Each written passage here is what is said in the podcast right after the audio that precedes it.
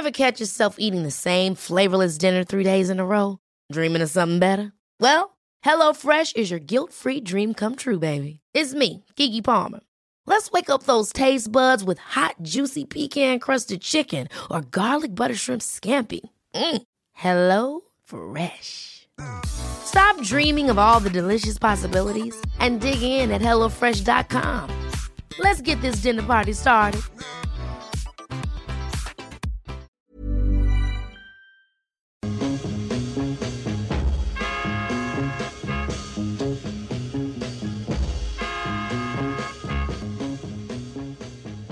Guten Abend und willkommen bei Geschichte der Deutschen Podcast. Ich bin Travis Dow, aber erstmal eine kurze Ansage und zwar, ich habe einen neuen Podcast nur auf Deutsch für euch gemacht und zwar heißt das Amerikaner für euch. Und das ist so über das Leben in der USA, also wie das ist, so Ami zu sein. Ähm, und Amerikaner, ähm, also jetzt nicht wie auf Deutsch Amerikaner, sondern mit C-A am Schluss geschrieben, ähm, ist eben so das englische Wort für ähm, unsere Nostalgie für den amerikanischen Traum und wie das alles so war. Und diesen Podcast hat ein ganz anderes Format wie meine anderen fünf Podcasts. Und zwar erstens ist es nur auf Deutsch, aber zweitens ist es dann auch so in einem ganz anderen Stil. Also es sind kürzere Folgen und ähm, eben in zweiter Person. Also ich beschildere alles, als, als wären, wären Sie der Zuhörer jetzt ähm, mitten, mittendrin in, im Ereignis und ähm, also in amerikanische Geschichte in ganz wichtigen Momenten oder einfach teilweise auch einfach das alltägliche Leben, ähm, genau wie das so ist hier und wie das Leben so ist.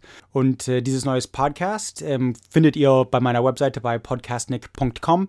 Ähm, wenn ihr es buchstabieren könnt, dann findet ihr es auch ab heute bei iTunes. Ich hab's, heute ist der offizielle erste Tag und es ist schon ein größerer Erfolg am ersten Tag, als ich hoffen konnte. Also ich habe schon hunderte hunderte von Downloads ähm, von überall aus Deutschland und das ist Wahnsinn. Ich habe, ich war bei SneakPod zu Gast, da würde ich auch raten, ähm, Sendung oder Folge 424, glaube ich, war das, ähm, war ich bei denen dann zu Gast. Also die haben mich jetzt viermal hintereinander erwähnt, viermal hintereinander erwähnt.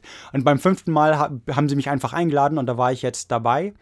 Genau, also sneakpod.de ist eine gute Einleitung. Äh, Folge 424, ähm, Spotlight, glaube ich, war der Titel. Das war auch der Film, über den die und ich äh, geredet haben. Genau, da habe ich, hab ich auch ein bisschen ausführlicher über den Podcast und so erklären können. Und das heißt, ich würde euch raten, also hört euch erstmal einfach mal ein paar Folgen an oder ähm, könnt auch zuerst die Sneakpod-Folge hören, damit die dann auch, also die, die geben dann, ich hatte eben das also als Sneak Preview auch gedacht, also ich habe die im Voraus die Kopien geschickt und ähm, dass diese eben dann vorher hören konnten und äh, ja, also das ist dann eben, wir haben, die haben das dann so in, ihr, in ihrer Art äh, kritisiert, also so, aber wirklich lobend, also liebe Worte gesagt, ähm, aber eben auch so beschildert, wie das ist und wie das, und ähm, ich fand den Feedback selber einfach cool, so wie das so als Zuhörer ist. Gut, ähm, so viel zu der Ansage. Das war jetzt schon drei Minuten. Da schneide ich hoffentlich die Hälfte raus. Aber mein neues Podcast passt eigentlich ziemlich gut zum Thema heute, denn ähm, denn ich habe auch schon gleich am Anfang gesagt, gleich in der ersten Folge, ach übrigens, ähm, genau, auch, ich habe die erste Folge nochmal aufgenommen, denn ich war mit der ersten Folge, also ich habe mir jetzt die ersten paar Folgen nochmal angehört und war mit denen nicht zufrieden. Also ich habe mir die erste Folge nochmal aufgenommen und werde wahrscheinlich die zweite oder dritte nochmal aufnehmen. Ähm, die erste Folge, jetzt bin ich wirklich damit zufrieden und ich, ähm, ich habe da auch so ein bisschen Einblick gegeben, wo diese Show, also äh, wie sie sich so entwickeln wird und in welche Richtung sie gehen wird und so, was ich am Anfang gar nicht wusste. Jetzt weiß ich ja viel mehr. Also die, neu, die erste Folge nochmal anhören äh, würde ich auch raten. Gut, aber ähm, da habe ich nämlich erwähnt, dass diese Show viel mehr als meine anderen eigentlich gecrowdsourced wird. Das heißt, es, es kommt auf euch dran an, teilweise, was, was hier läuft und wenn ihr gute Geschichten habt und Ideen und so, die will ich alle wissen. Ähm, denn ich kann, also nicht alles deutsche Geschichte steht überhaupt in Geschichtsbüchern. Und ähm, genau, ich will einfach so die kleineren Örter, die kleineren Geschichten, alles, was fasziniert und interessant ist. Und wenn es wirklich so ähm, eine, ein Hauptteil von deutscher Geschichte ist, kann man darauf wetten, dass ich schon früher oder später ähm, darauf kommen werde. Aber heute kam eben ein Wunsch. Gestern kam der Wunsch eigentlich. Und zwar Genau. Und, und deswegen ist heute eine Spezialfolge. Und, war, und zwar geht es heute um das alltägliche Leben in der DDR. Das will ich jetzt so ein bisschen beschildern, so gut ich kann in einer Folge. Also ich werde später eine ganze Miniserie über die DDR machen und da kommt alles, was ich hier sage, viel ausführlicher nochmal drin vor. Aber hier haben wir eine kurze Zusammenfassung oder Trailer fast. Ähm, also einmal so ähm, Amerikanern zu erklären, wie das Leben für die halt war. Und ich habe mir extra nochmal jetzt Goodbye Lenin und das Leben der anderen geguckt und ich habe heute für euch extra mein bestes Sonntagsdeutsch ausgepackt, denn, meine lieben Zuhörer slash innen, diese Folge geht an die Deutschklasse von der Frau Tessa Enright. Jawohl, Grüße nach Arizona State in Phoenix.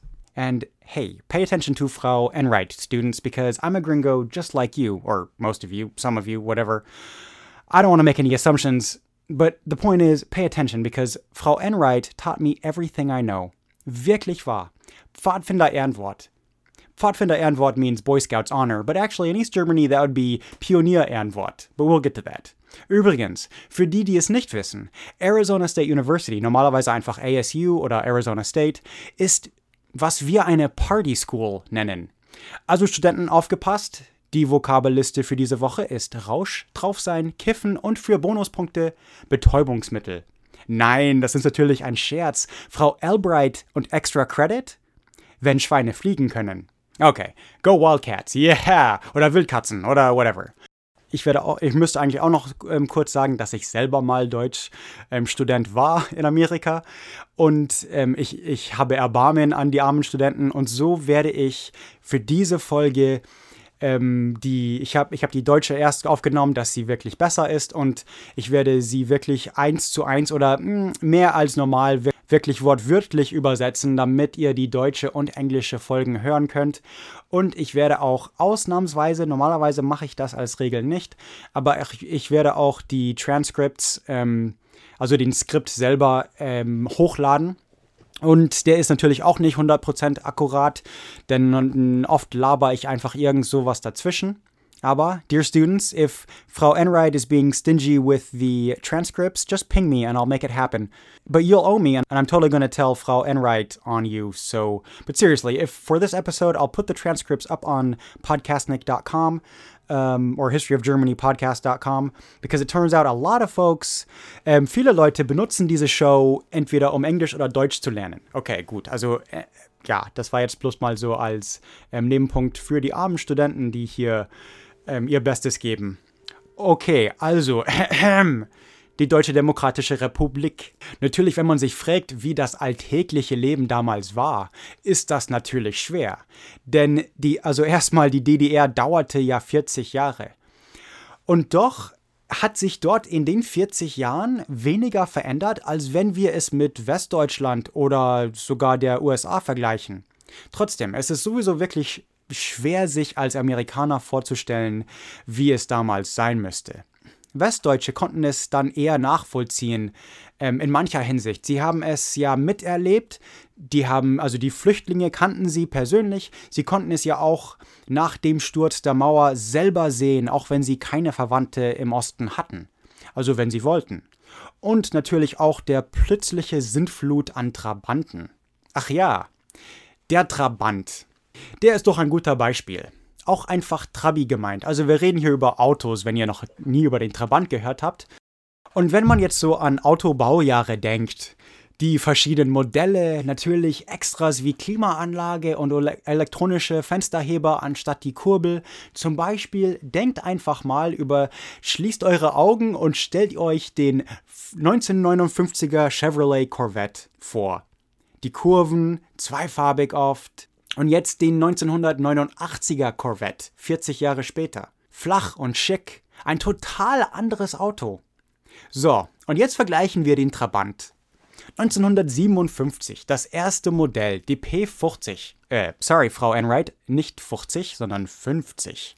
Praktisch ein Auto aus Plastik, Zweitakt und am Anfang nicht mal einen halben Liter Hubraum. So, falls die Studenten hier die deutsche Version hören müssen, das erkläre ich doch besser so, dass ein Ami das auch versteht. Okay, also, ihr kennt natürlich den Ford Mustang. Die 5,0 Liter V8 Version hat eine 302 Engine, the 302. Also aufgerundet 302 Kubik-Inches Hubraum. Okay, so, der Trabant hat 30. Also in einer Zylinderrunde geht der Mustang so viel Sprit wie 10 Trabis.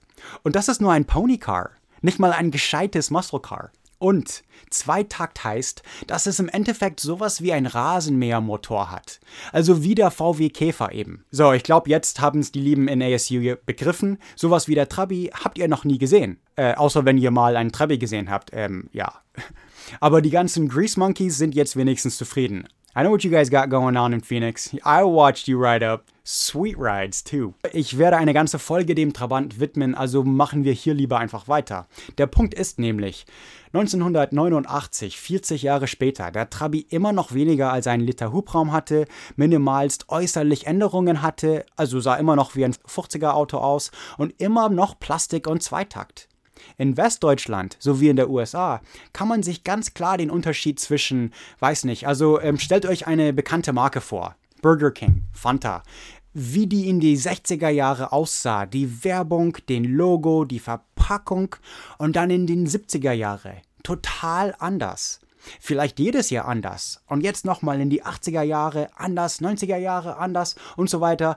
Immer mehr Angebote, Werbecampaigns, Konkurrenz, Sonderangebote. So, und jetzt vergisst das Ganze. In den 50er in der DDR aßt ihr Brot, Käse, Wurst, Eier, hattet Milch, Bier, Kleidung, alles von Marken, die vom Staat kamen. Da gab es keine Konkurrenz, keinen Sommerausverkauf, Black Friday. Den Triple Ply Klopapier kannst du glatt vergessen. You know what I'm talking about. Single Ply mit Splitter. Und du musstest dafür bekanntlich Schlange stehen.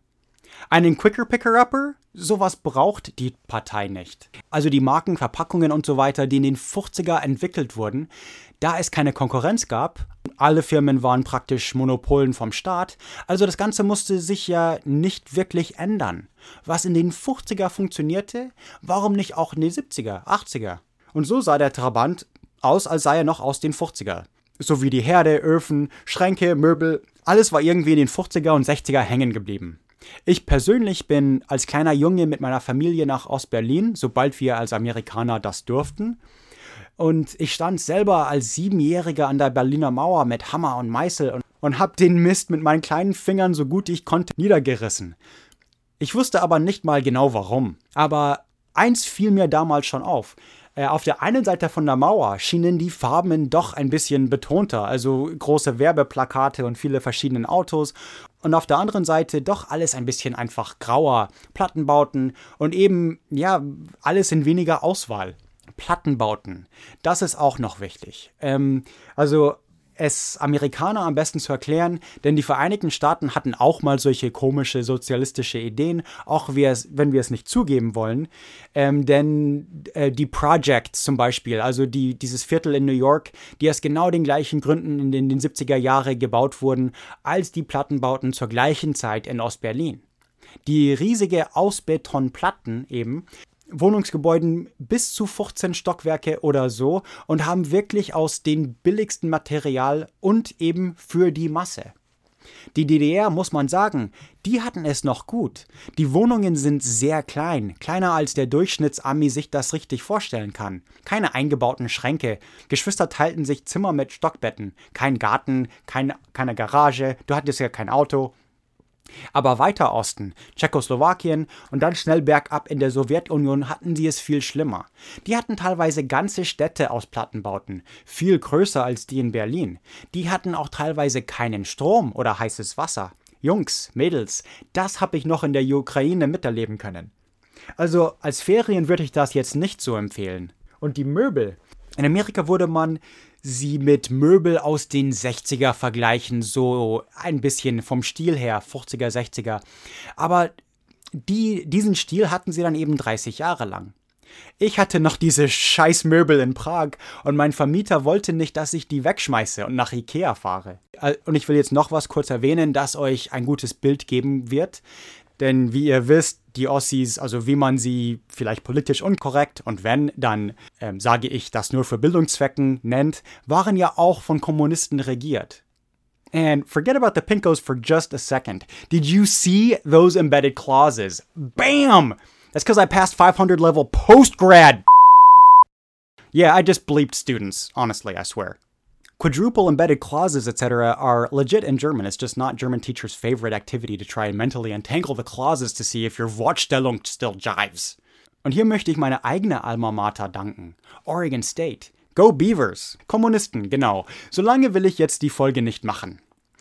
Also an dieser Stelle würde ich den Film Das Leben der anderen empfehlen, das ein bisschen Einblick so in die Stasi, also das Ministerium für Staatssicherheit gibt. Denn es ist wirklich schwer in einer kurzen Folge zu beschildern, was das heißt, unter der Partei zu leben. Denn in der DDR lebte man wirklich unter der Partei. Sie war immer anwesend. Man kann nicht von ihr einfach hinweg. Und wer ist diese schreckliche Partei, von dem alle die Nichtangehörige in Furcht lebten? The GOP. Nein, halt, ich meine den SED die Sozialistische Einheitspartei Deutschlands. Die Partei selber bestand auf Befehl aus Moskau nach dem Zweiten Weltkrieg.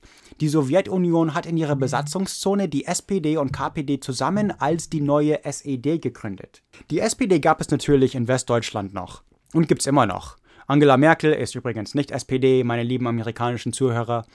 Aber die Geschichte der CDU, SPD, KPD und so weiter sind alles andere Folgen, also zurück zur DDR. Eine Partei, und was jetzt für Amerikaner schwer zu begreifen ist, ist, wie es sein müsste, in einem totalitaristischen Staat zu leben, eben unter einer Diktatur.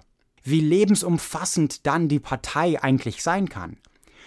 Um das Ganze im Kontext zu stecken, also was deutsche Parteien früher hießen, vor dem Krieg lebte wirklich jeder seine Partei. Schon in der Schule. Man sah sofort, in welcher Partei dein Vater als man den Fußballverein für deinen Alter betritt, Kommunisten, Sozialdemokraten, Nationalsozialisten hatten alle ihre eigene Kindermannschaften. Die Kinder spielten eben nicht miteinander Fußball, sondern wirklich gegeneinander.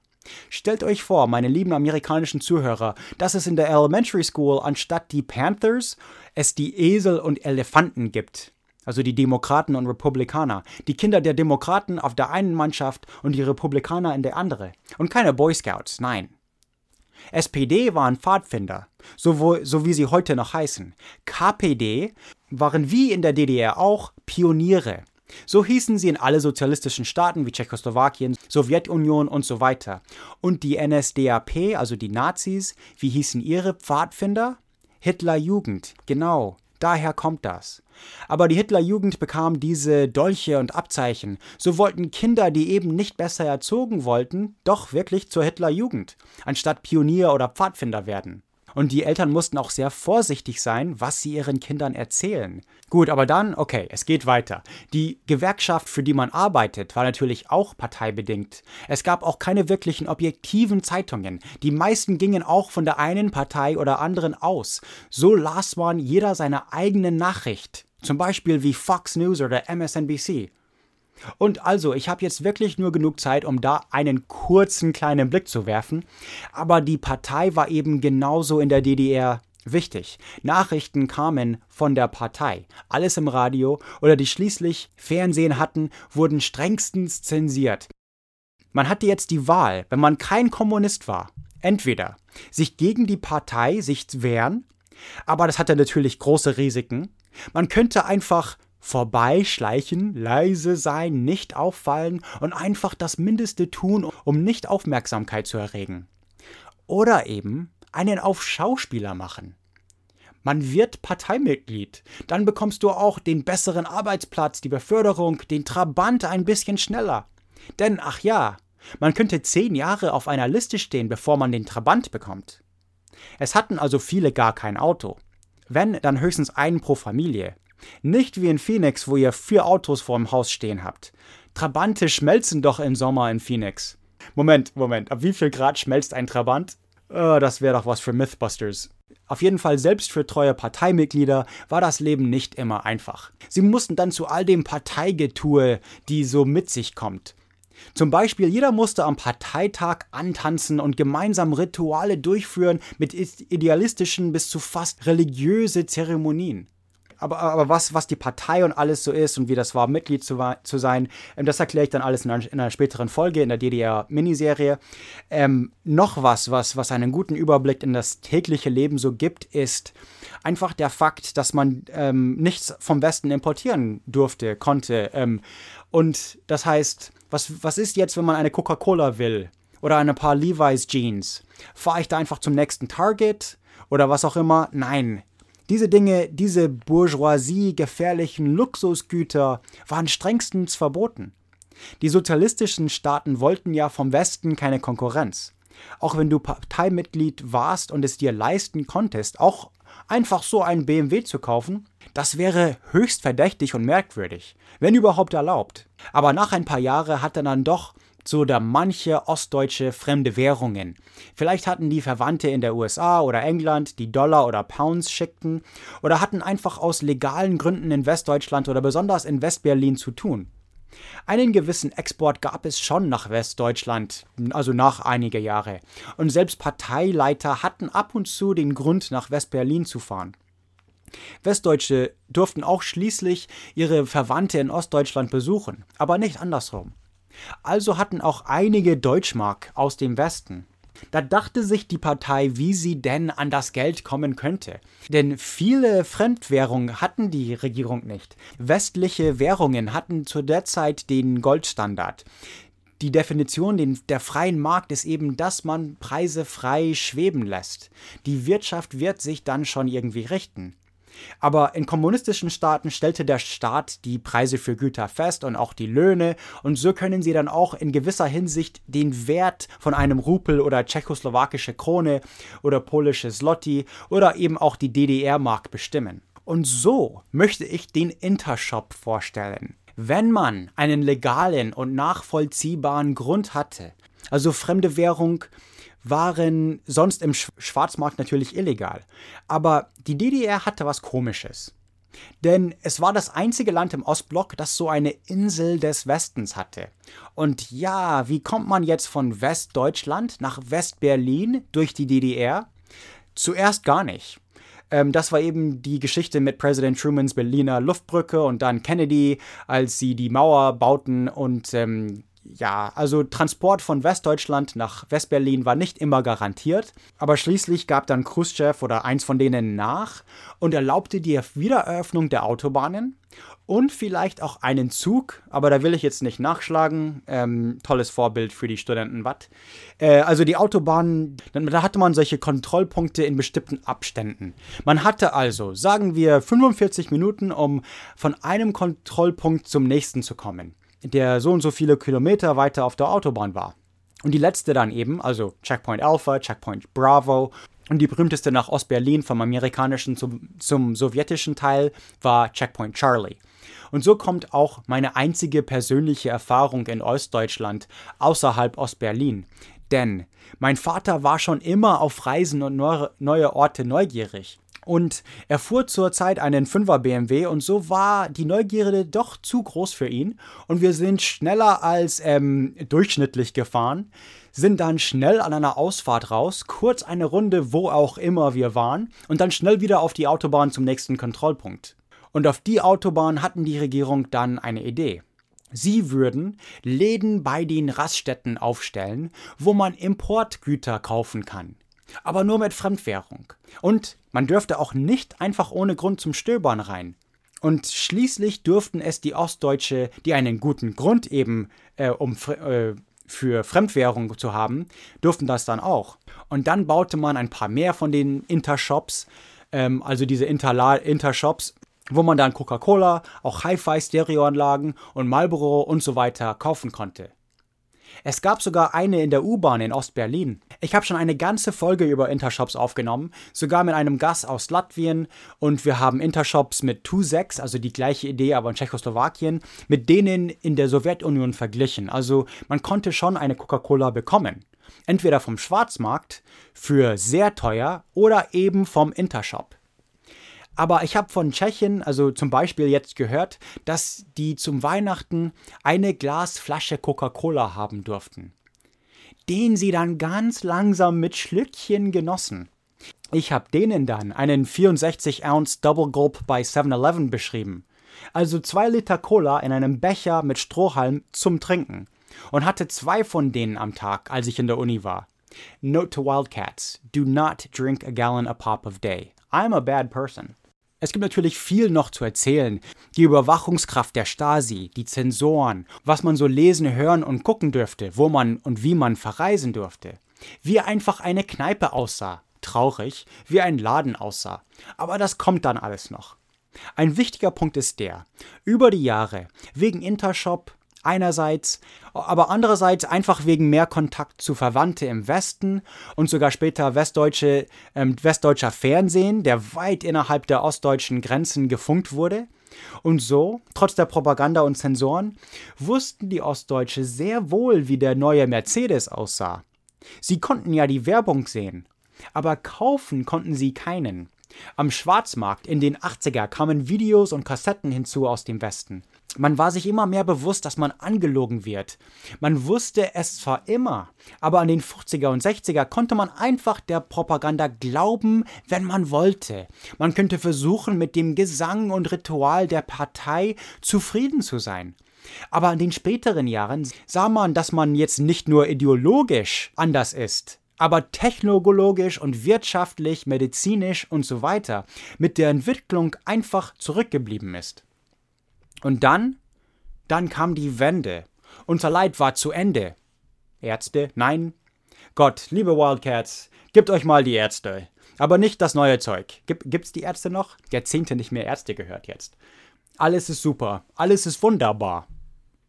Über Nacht praktisch war alles vorbei. Viel schneller als in anderen Ländern hat man alles in Ostberlin, was Partei war, abgebaut und weggeschafft. Aber daran liegt ein wichtiger Unterschied zwischen der DDR und dem Rest der Ostblock. Denn Skoda, die tschechische Automarke, gibt es noch. Budweiser, also der echte tschechische jetzt, im, im Amiland als Czechvar oder Budvar verkauft, der aber aus Budweis kommt. Anheuser-Busch kommt aus Milwaukee. Also, äh, okay, jetzt nicht der Punkt. Aber tschechischer Budweiser, der, also der echte, wird immer noch vom Staat betrieben. Pilsner Urquell wurde privatisiert, gibt es aber auch immer noch. Kofola, die tschechische Coca-Cola-Nachahmung, die nach Lakritze schmeckt ein bisschen, gibt es auch immer noch. Und macht in Tschechien mit Coca-Cola jetzt sogar ein bisschen Konkurrenz. Aber Trabante sind weg. Alle ostdeutsche Marken waren über Nacht verschwunden. Genau wie die meisten Politiker erstmal. Aber in Tschechien, Polen, Ukraine und so anders nicht so. Die sind ja alle noch da. Ich habe im Supermarkt in Prag tausend Kommunisten gesehen. Ich habe Studenten, als ich Deutsch unterrichtet hatte, die Kommunisten waren. Die arbeiteten für die Stromversorgung für den Staat oder in Banken, die privatisiert wurden.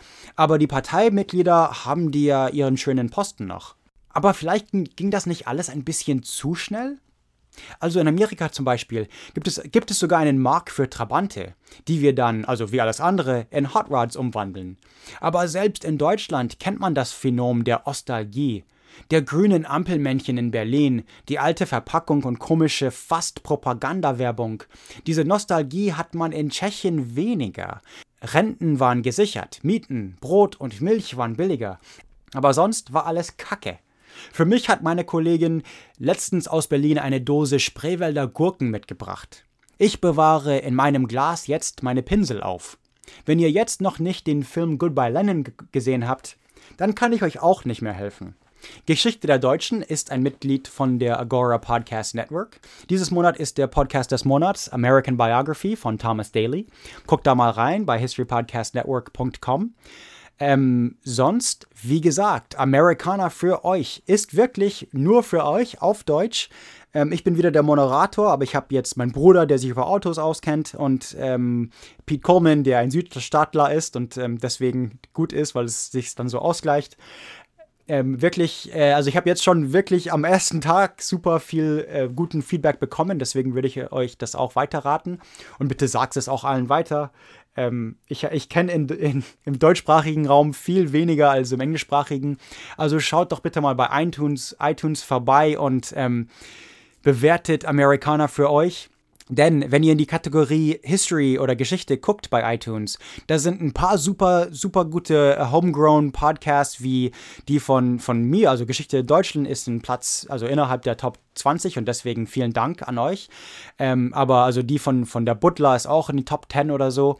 Und Americana für euch, also das wäre doch echt eine Schande wieder da, wenn sie dann auch nicht da bei den New and Noteworthy da vorbeikommt. Also das, das Beste, was man einem neuen Podcast machen kann, ist eben es bei iTunes zu bewerten. Also bitte, bitte, bitte, wenn ihr mich mögt, wenn ihr diese Shows mögt und wenn ihr wollt, dass ich weitermacht, ähm, das hilft enorm, wenn ihr das bewerten geht. Sonst nochmal tausend Dank fürs Zuhören. Bis zum nächsten Mal. Hoffentlich sehe ich euch bei Americana für euch. Guckt doch mal bei Twitter vorbei. Ich bin at Podcastnick oder eben at Germany Podcast. Sonst alle meine Shows findet ihr unter podcastnick.com. Das ist podcastnik.com. Ich habe jetzt noch eine Folge, die, die, nicht chronologisch passt und ich glaube, ich lasse die dann auch dann gleich laufen. Ähm, und dann fange ich mit den Franken an und dann kann ich ununterbrochen mit den Franken-Miniserie, ähm, also einfach gleich ganz durchmachen. Äh, genau, das mache ich dann. Also, yeah, Geschichte der Deutschen. Ich bin Travis Dow. Schönen Abend noch und vielen Dank fürs Zuhören.